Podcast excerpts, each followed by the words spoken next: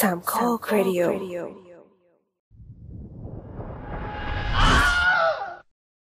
ไม่กี่วันก่อนได้มีการประกาศชื่อภาคต่อของหนังไล่เชือดหน้ากากผีที่เป็นตำนานอย่าง Scream ออกมา ในชื่อว่า Scream ใช่ Scream เฉยๆเนี่ยแหละ ชื่อเดียวกับภาคแรกในปี 1996 เลย ท่ามกลางเสียงถกเถียงของแฟนหนัง เรื่องความประสาทของการตั้งชื่อ บางคนพยายามแก้ต่างว่าเป็นการซอฟต์รีบูตหรือภาคต่อกึ่งรีบูตจึงจำเป็นต้องตั้งชื่อเหมือนกับภาคแรกต้นฉบับ แต่ก็ถูกเอามาเปรียบเทียบกับฮาโลวีน 2018 ที่เป็นภาคต่อโดยตรงกับฮาโลวีน 1978 นั่นก็จะยิ่งทำให้หนังมี 2 ภาคที่ชื่อเหมือนกัน ส่วนตัวแล้วสตาร์ลอดเกลียดการตั้งชื่อหนังแบบนี้มาก ๆ จึงเป็นที่มาของรายการ The Spin-off รายการที่จะ spin คุณออกไปพบกับสิ่งละอันพันน้อยที่คุณอาจมองข้ามไปในโลกภาพยนตร์ จะพาไปดูความยุ่งเหยิงของฮอลลีวูดในการตั้งชื่อภาคต่อกัน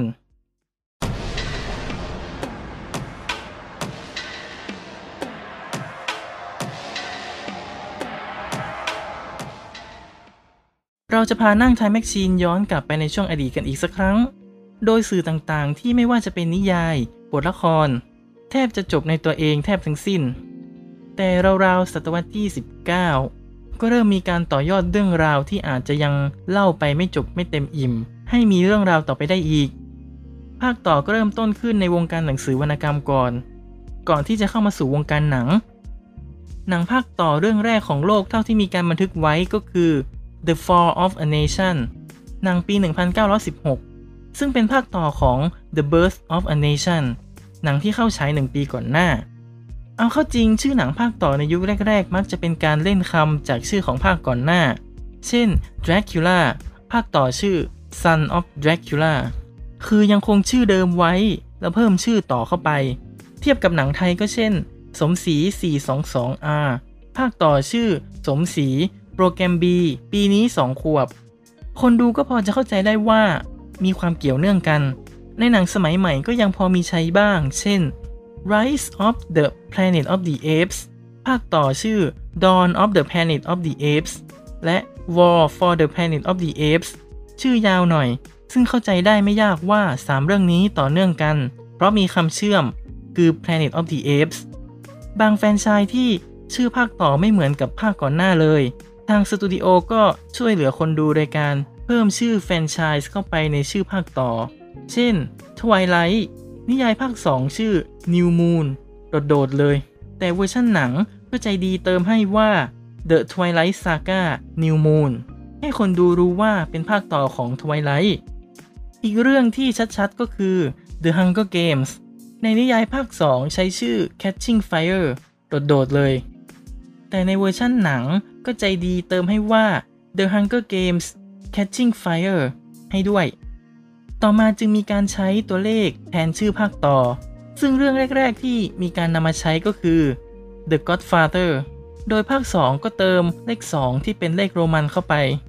การใช้เลขโรมันแทนภาคต่อเป็นที่นิยมในยุค 1970 ถึง 1980 เช่น Rocky Star Wars Star Trek ส่วนเลขอารบิกก็เริ่มใช้ในยุคเดียวกัน เช่น Jaws การนำเลขภาคต่อด้วยตัวเลขเป็นอะไรที่เบสิกและเข้าใจง่ายที่สุดแล้วตามความเข้าใจ เพราะผู้ชมสามารถเข้าใจได้ทันทีว่าเป็นหนังลำดับที่เท่าไหร่ของเส้นเรื่อง โดยไม่จำเป็นต้องทำการบ้านมาก่อนมากนัก เมื่อเทียบกับหนังภาคต่อที่ใช้ชื่อด้วยซับไตเติลหรือชื่อรอง เช่น Harry Potter and the สิ่งต่างๆ ถ้ามองจากคนภายนอกหรือชาวมาร์เกิลเมื่อเห็นชื่อหนังที่ไม่มีเลขภาคกำกับ ก็อาจจะต้องกลับไปทำการบ้านว่าภาคไหนเป็นลำดับที่เท่าไหร่ หรือแม้กระทั่งหนังมาเวลที่นอกจาก Iron Man กับ Guardians of the Galaxy ที่นับเลขภาคเป็นตัวเลข เรื่องอื่นๆ ในจักรวาลแทบจะไม่นับเลขภาคเลย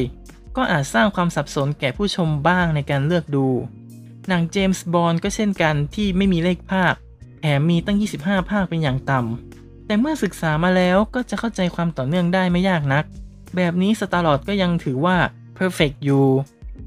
แต่ทีนี้เมื่อฮอลลีวูดมันเกิดประสาทแดกขึ้นมา แล้วนึกอยากตั้งชื่ออะไรก็ได้ เราลองมาดูกันดีกว่า เริ่มจาก Predator หนังปี 1987 พอมีภาคต่อหนังใช้ชื่อว่า Predator 2 โอเค อันนี้ make sense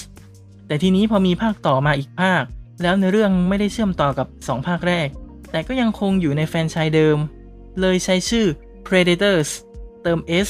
แบบนี้ก็ได้เหรอ เติม S แล้วเป็นหนังภาคต่อได้เลยเหรอ ทีนี้พอกระแสไม่ดีก็เลยรีบูตใหม่ ใช้ชื่อว่าอะไรนะ Predator ซึซึ เติม S 3ตัวไหมก็ไม่ใช่ แต่เป็น The Predator เติม The ไม่เติม S อยากให้ทุกคนนึกภาพมีมที่เฉินหลงเอามือกุมหัว Predator Predator 2 Predator Z The Predator ขอยาดมหน่อย พูดถึงหนัง Predator ไม่พูดถึง Alien ก็คงไม่ได้ Alien หนังภาคแรกที่ฉายในปี 1979 พอมีภาคต่อล่ะ Alien 2 ได้ไหม ไม่จ้า Aliens ติม S อีกแล้ว อะไรมันจะมักง่ายขนาดนั้นวะ ถ้านึกภาพไม่ออกลองสมมติหนังอย่างหอแต๋วแตกที่มีภาคต่อ แล้วเรียกหอแต๋วแตกเติมสอเสือกันนันเข้าไป จะร้องไห้ ขออยากให้พจน์อานนท์มาฟังพอดแคสต์ตอนนี้นะ กลับมาที่เอเลียน พอเป็นภาค 3 ล่ะ กลับไปเรียกเอเลียน3ซะงั้น ต่อมามีภาคต่อ แทนที่จะเรียกเอเลียน4อ๋อไม่จ้ะ Alien Resurrection โอ้ย แล้วมันเป็นอะไรถึงเอาตัวเลขออกไปซะแบบนั้น เอาแค่สี่ภาคแรกยังปวดหัวขนาดนี้ ถ้าต้องนับรวม Prometheus กับ Alien Covenant เข้าไปอีก จะยิ่งวุ่นวายขนาดไหน Rocky ที่เคยกล่าวถึงไปแล้วก็มีปัญหา ตัวหนัง 5 ภาคแรกใช้เลขโรมัน 1-5 เรียบๆสวยงาม perfect ปัญหาอยู่ที่ภาค 6 ไม่รู้ลุงสตอโลนคิดยังไง ไม่เรียก Rocky 6แต่เรียก Rocky Balboa ชื่อนามสกุลจริงของพระเอกในเรื่อง เรื่องอะไร Rocky หนังปี 1976 กับ Rocky Balboa หนังปี 2006 เป็นหนังคนละเรื่องกันตลอดขอยาดม ต่อมามีภาคต่อในรุ่นลูก ใช้ชื่อ Creed และ Creed 2เลขโรมัน อันนี้ยังพอเข้าท่า ได้แต่หวังว่าภาค 3 จะไม่เล่นพิเรน Fast and Furious ในบ้านเราไม่มีปัญหา เพราะค่ายหนังใช้ชื่อเดียวมาตลอดคือ เร็ว แรงทะลุนรก ตามด้วยหมายเลขภาค สวยงาม perfect จะมีปัญหาก็คือชื่อที่ใช้ในอเมริกานี่แหละ เราลองมาไล่กันดูทีละภาค ภาคแรก The Fast and the Furious จำชื่อไว้มีคำว่า The นำหน้า ทีนี้พอภาคต่อมากลายเป็น Too Fast Too Furious ตรงนี้เป็นการเล่นคำที่เจ๋งปฏิเสธไม่ได้คำว่า too ที่แปลว่า 2 มันพร้อมกับ too too ที่แปลว่ามากเกินไป ต่อมาพอเป็นภาคต่อภาคแยกก็เรียก The Fast and the Furious Tokyo Drift กลับไปมี The นำหน้า ทีนี้จากตอนแรกที่อาจจะไม่มีภาคต่อ ก็ดันมามีภาคต่อ แทนที่ควรจะเรียกว่า The Fast and the Furious 4 ไม่จ้า เรียก Fast and Furious เฉยๆ แบบนั้นแหละ อืม แค่นั้นแหละ ตัด The ออก เปลี่ยนคำว่า and จากตัวอักษรเป็นสัญลักษณ์ตัว and แทน สรุป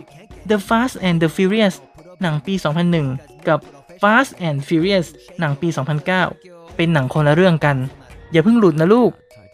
ต่อด้วยภาคที่ 5 ควรจะใช้ชื่อต่อว่า Fast and Furious 5 ก็ไม่ใช่อีก ไปเรียก Fast 5 เฉยๆ สั้นๆ อะ โอเค ถ้าจะตั้งนิกเนมย่อๆ ให้ตัวเองว่า Fast ก็ได้ ภาคต่อไปก็น่าจะเป็น Fast 6 นะ ไม่ค่ะ Fast and Furious 6 อีเนี่ยสตาร์ลอดกำลังจะหมดความอดทน เจอภาคต่อไป Furious 7 ตกลงคุณพี่อยู่จังหวัดอะไรคะ เดี๋ยวก็ Fast เดี๋ยวก็ Furious คุณพี่ไปจูนช่องสัญญาณให้ตรงกันไหมคะ ภาคที่ 8 อยากตั้งชื่ออะไรก็ตั้งเลยนะ ไม่ขอยุ่งแล้ว สรุปได้เป็น The Fate of the Furious งงไปหมดแล้วพี่จ๋า ภาคที่ 9 ควรจะเป็นอะไรล่ะทีนี้ Fast ก็ใช้ไปแล้ว Furious ก็ใช้ไปแล้ว สุดท้ายออกมาเป็น F9 ใช่แล้ว ตัว F เฉยๆทำไมถึงตั้งชื่อหนังตามใจตัวเองได้ขนาดนี้นะ งั้นเอางี้เลยสตาร์ลอดขอเสนอชื่อภาคที่ 10 ให้เลยก็แล้วกัน ในฐานะที่เป็นติ่งของแฟนชายนี้ อะหนึ่งสองสาม The fuck and the furious because fuck you อ้าว ดูเสียงไม่ตรงเหรอ หนังสยองขวัญก็มักจะมีปัญหาในการตั้งชื่อ ขอเริ่มจาก Final Destination ใน 3 ภาคแรกนับเลขอาราบิก ต่อเนื่อง สวยงาม perfect พอมาเป็นภาค 4 กลับไม่เรียก Final Destination 4 เรียก The Final Destination เชี่ย Final Destination หนังปี 2000 กับ The Final Destination หนังปี 2008 เป็นหนังคนละเรื่องกัน แค่เติม The เราลองมาเดากันดูภาคต่อไปจะเรียกว่าอะไร The Final Destination 2 ไหม ก็ไม่ Final Destination 5 อีบ้า แล้วทำไมกับภาค 4 ถึงเรียกไม่เหมือนชาวบ้านวะ เรื่องซอก็เช่นกัน 6 ภาคแรกนับด้วยเลขโรมัน สวยงาม Perfect พอเป็นภาค 7 กับใช้ชื่อ Saw 3D เพราะฉายด้วยระบบ 3D ค่ายหนังที่เอามาฉายในไทยต้องเติมเลข 7 เข้าไปเองแก้เขิน ต่อมาก็มีภาคต่อ ก็ควรจะเป็นซอ8เลขโรมัน แต่ไม่ค่ะ จิกซอที่เป็นชื่อของตัวร้ายตลอดการ เอางี้ก่อนที่หนังจะได้ใช้ชื่อจิกซอหนังมีชื่ออย่างไม่เป็นทางการว่าซอลิกาซีอืม ก็ไม่ค่อยต่าง แต่อันนี้ไม่พูดก็ไม่ได้ เป็นตัวอย่างที่ชัดเจนของความประสาทแดกคือแฟนชส์ฮาโลวีนหนังไล่เชื่อสุดโหด เริ่มจากฮาโลวีนหนังภาคแรกในปี 1978 ภาคต่อลำดับที่ 2 3 เรียก Halloween 2 และ Halloween 3 Season of the Witch ตามลำดับ นับด้วยเลขโรมัน สวยงาม Perfect แต่พอมาภาค 4 Halloween 4 The Return of Michael Myers กับใช้เลข 4 อาราบิกทำไมไม่มีความต่อเนื่องกันเลย เนึกองอยากใช้เลขโรมันก็ได้อาราบิกก็ได้เหรอมันไม่ได้ ภาคต่อมา Halloween 5 The Revenge of Michael Myers เลขอาราบิก ต่อเนื่องจากภาคก่อนหน้า ยังพอยอมรับได้ พอภาคต่อมา Halloween The Curse of Michael Myers เฮ้ย เลข 6 หายไปไหนวะ แล้วตามท้องเรื่องภาค 4 5 6 ก็เป็นไตรภาคที่เรื่องราวมันต่อกัน จู่ๆจะเอาเลข 6 ออกไปทำไมวะสตลอดเริ่มเสียสติ หารู้ไม่ว่าหายนะเพิ่งเริ่มต้น ภาคต่อมาชื่อ Halloween H2O 20 years later ฮะ H2O ที่แปลว่าน้ำเหรอ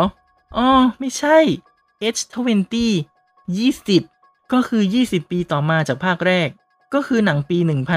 1998 เชื่อเลขแบบนี้ก็ได้เหรอวะ ภาคต่อมาควรเรียก H21 ไหม ก็ไม่ เรียก Halloween Resurrection เฉยๆ อะไรนะ Resurrection อีกแล้วเหรอ คำนี้เป็นหนึ่งในคำโหลๆที่แฟนชายหนังชอบเอาไปตั้งเป็นภาคต่ออีก นี่ยังไม่นับฮาโลวีนกับฮาโลวีน2 ที่ชื่อเหมือนกับ 2 ภาคแรกเป๊ะ แต่เป็นเวอร์ชัน reboot ที่ฉายในปี 2007 กับ 2009 อีกนะ จนกระทั่งปี 2018 ก็มีภาคต่อกึ่ง reboot อีกที โดยใช้ชื่อว่าฮาโลวีนเฉยๆ แบบนั้นแหละ โดยเล่าเรื่องราวต่อจากภาค 1978 ถึง 40 ปี เชื่อทำไมไม่ใช้ตรรกะจากภาคก่อนมาใช้ เป็นฮาโลวีน H40 วะ สรุปก็คือแฟนชายนี้มีหนังชื่อเดียวกัน 3 ภาคและ 2 ภาคฮอลลีวูดไม่เคยเรียนรู้เลยเหรอ ไม่นึกถึงใจผู้ชมเลยเหรอว่าจะสับสนขนาดไหน เวลาไปบอกชาวบ้านว่าเราชอบหนังเรื่องฮาโลวีนนะ ก็จะต้องมานั่งนึกต่ออีกว่าเวอร์ชันไหนวะ 1978 2007 หรือ 2018 โอ้โห โคตรบ้าบอว่ะ ประเด็นการตั้งชื่อภาคต่ออาจจะเป็นเรื่องไร้สาระที่สตาร์ลอดก็ไม่รู้ว่าจะเอามาบนบนๆด่าทำไม แต่ก็ต้องนึกถึงใจผู้ชมด้วย ในเมื่อตัวเองระบุว่าเป็นภาคต่อ sequels ภาคต่อ ก็คือต่อเนื่องจากภาคแรก ความต่อเนื่องตรงนี้แหละที่เป็นปัจจัยสำคัญ ชื่อหนังก็จะเป็นตัวประสานภาคก่อนหน้ากับภาคนี้เข้าด้วยกัน มาลองหาแนวทางกันดูดีกว่าว่าฮอลลีวูดควรตั้งชื่อหนังภาคต่อแบบไหน ตั้งชื่อภาคต่อแบบเติมตัวเลขเข้าไป เพราะมันเบสิกและเข้าใจง่ายมากๆ เช่น Iron Man Iron Man 2 Iron Man 3 สวยงาม Perfect เติมซับไตเติลหรือชื่อรอง เช่น Thor Thor the Dark World Thor Ragnarok ตราบใดที่ชื่อยังเป็นไปในแนวทางเดียวกัน สวยงาม Perfect เติมทั้งเลขภาคและชื่อรอง เช่น Terminator 2 Judgment Day Superman 4 The Quest for Peace สวยงาม Perfect เพิ่มคำเข้าไปโดยยังคงชื่อแฟรนไชส์เดิม เช่น Halloween Halloween Kills Halloween Ends ถึงแม้ภาคเก่าๆจะน่าดา่า แต่สำหรับไตภาคใหม่ก็ชดเชยตัวเองเรื่องการตั้งชื่อได้ดีอยู่ ภาคก่อนหน้าตั้งชื่อมายังไง ห้ามไปทำลายคอมโบเด็ดขาด เช่น เปลี่ยนเลขโรมันเป็นเลขอาราบิก หยุดนับเลขไปดื้อหรือการวางชื่อหนังต่างๆสำหรับหนังรีเมคถ้ามีภาคเดียวสามารถใช้ชื่อเดิมจากภาคต้นฉบับได้ เพราะแค่ผู้ชมรู้ว่ามันคือรีเมคก็ไม่ต้องทำกันบ้านมากนะัก นอกจากกลับไปดูภาคต้นฉบับตามแต่สะดวก สำหรับหนังรีบูตสิ่งที่ไม่ควรทำแน่นอนคือ การเพิ่มเดอะนำหน้าสตาร์ลอดขอประนาม มันเป็นวิธีการที่เลวมาก และสร้างความสับสนให้แก่ผู้ชม เพราะคำว่าเดอะมักจะถูกละไว้เวลาพูดถึงชื่อหนัง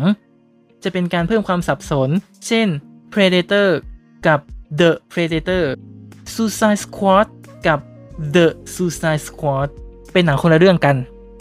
นอกจากการเติม The การตั้งชื่อภาครีบูตที่เหมือนกับภาคต้นฉบับ ไม่ได้เป็นความผิด แต่ก็ต้องพิจารณา ด้วยความที่หนังชื่อเดียวกัน เล่าเรื่องคล้ายๆกัน จะสร้างความสับสนได้ วิธีแก้ที่เหมาะสมคือ เติมชื่อรองเข้าไป ตัวอย่างที่น่าชื่นชมคือ Spider-Man โดยเวอร์ชัน Sam Raimi นับเลข 1-3 เวอร์ชัน Mark Webb ใช้เป็น The Amazing นำหน้า เวอร์ชัน Marvel ก็เติมชื่อรองเข้าไป เช่น Homecoming Far From Home ต่างๆ ผู้ชมก็จะเข้าใจได้ว่าเป็นคนละเวอร์ชันกัน ก็ไม่ต้องทำกันบ้านมากขนาดนั้น วิธีที่เสนอคงจะเรียกว่าขอความร่วมมือก็ไม่ผิด เพราะผู้ชมก็ไม่ได้มีอำนาจในการตั้งชื่อหนังอยู่แล้ว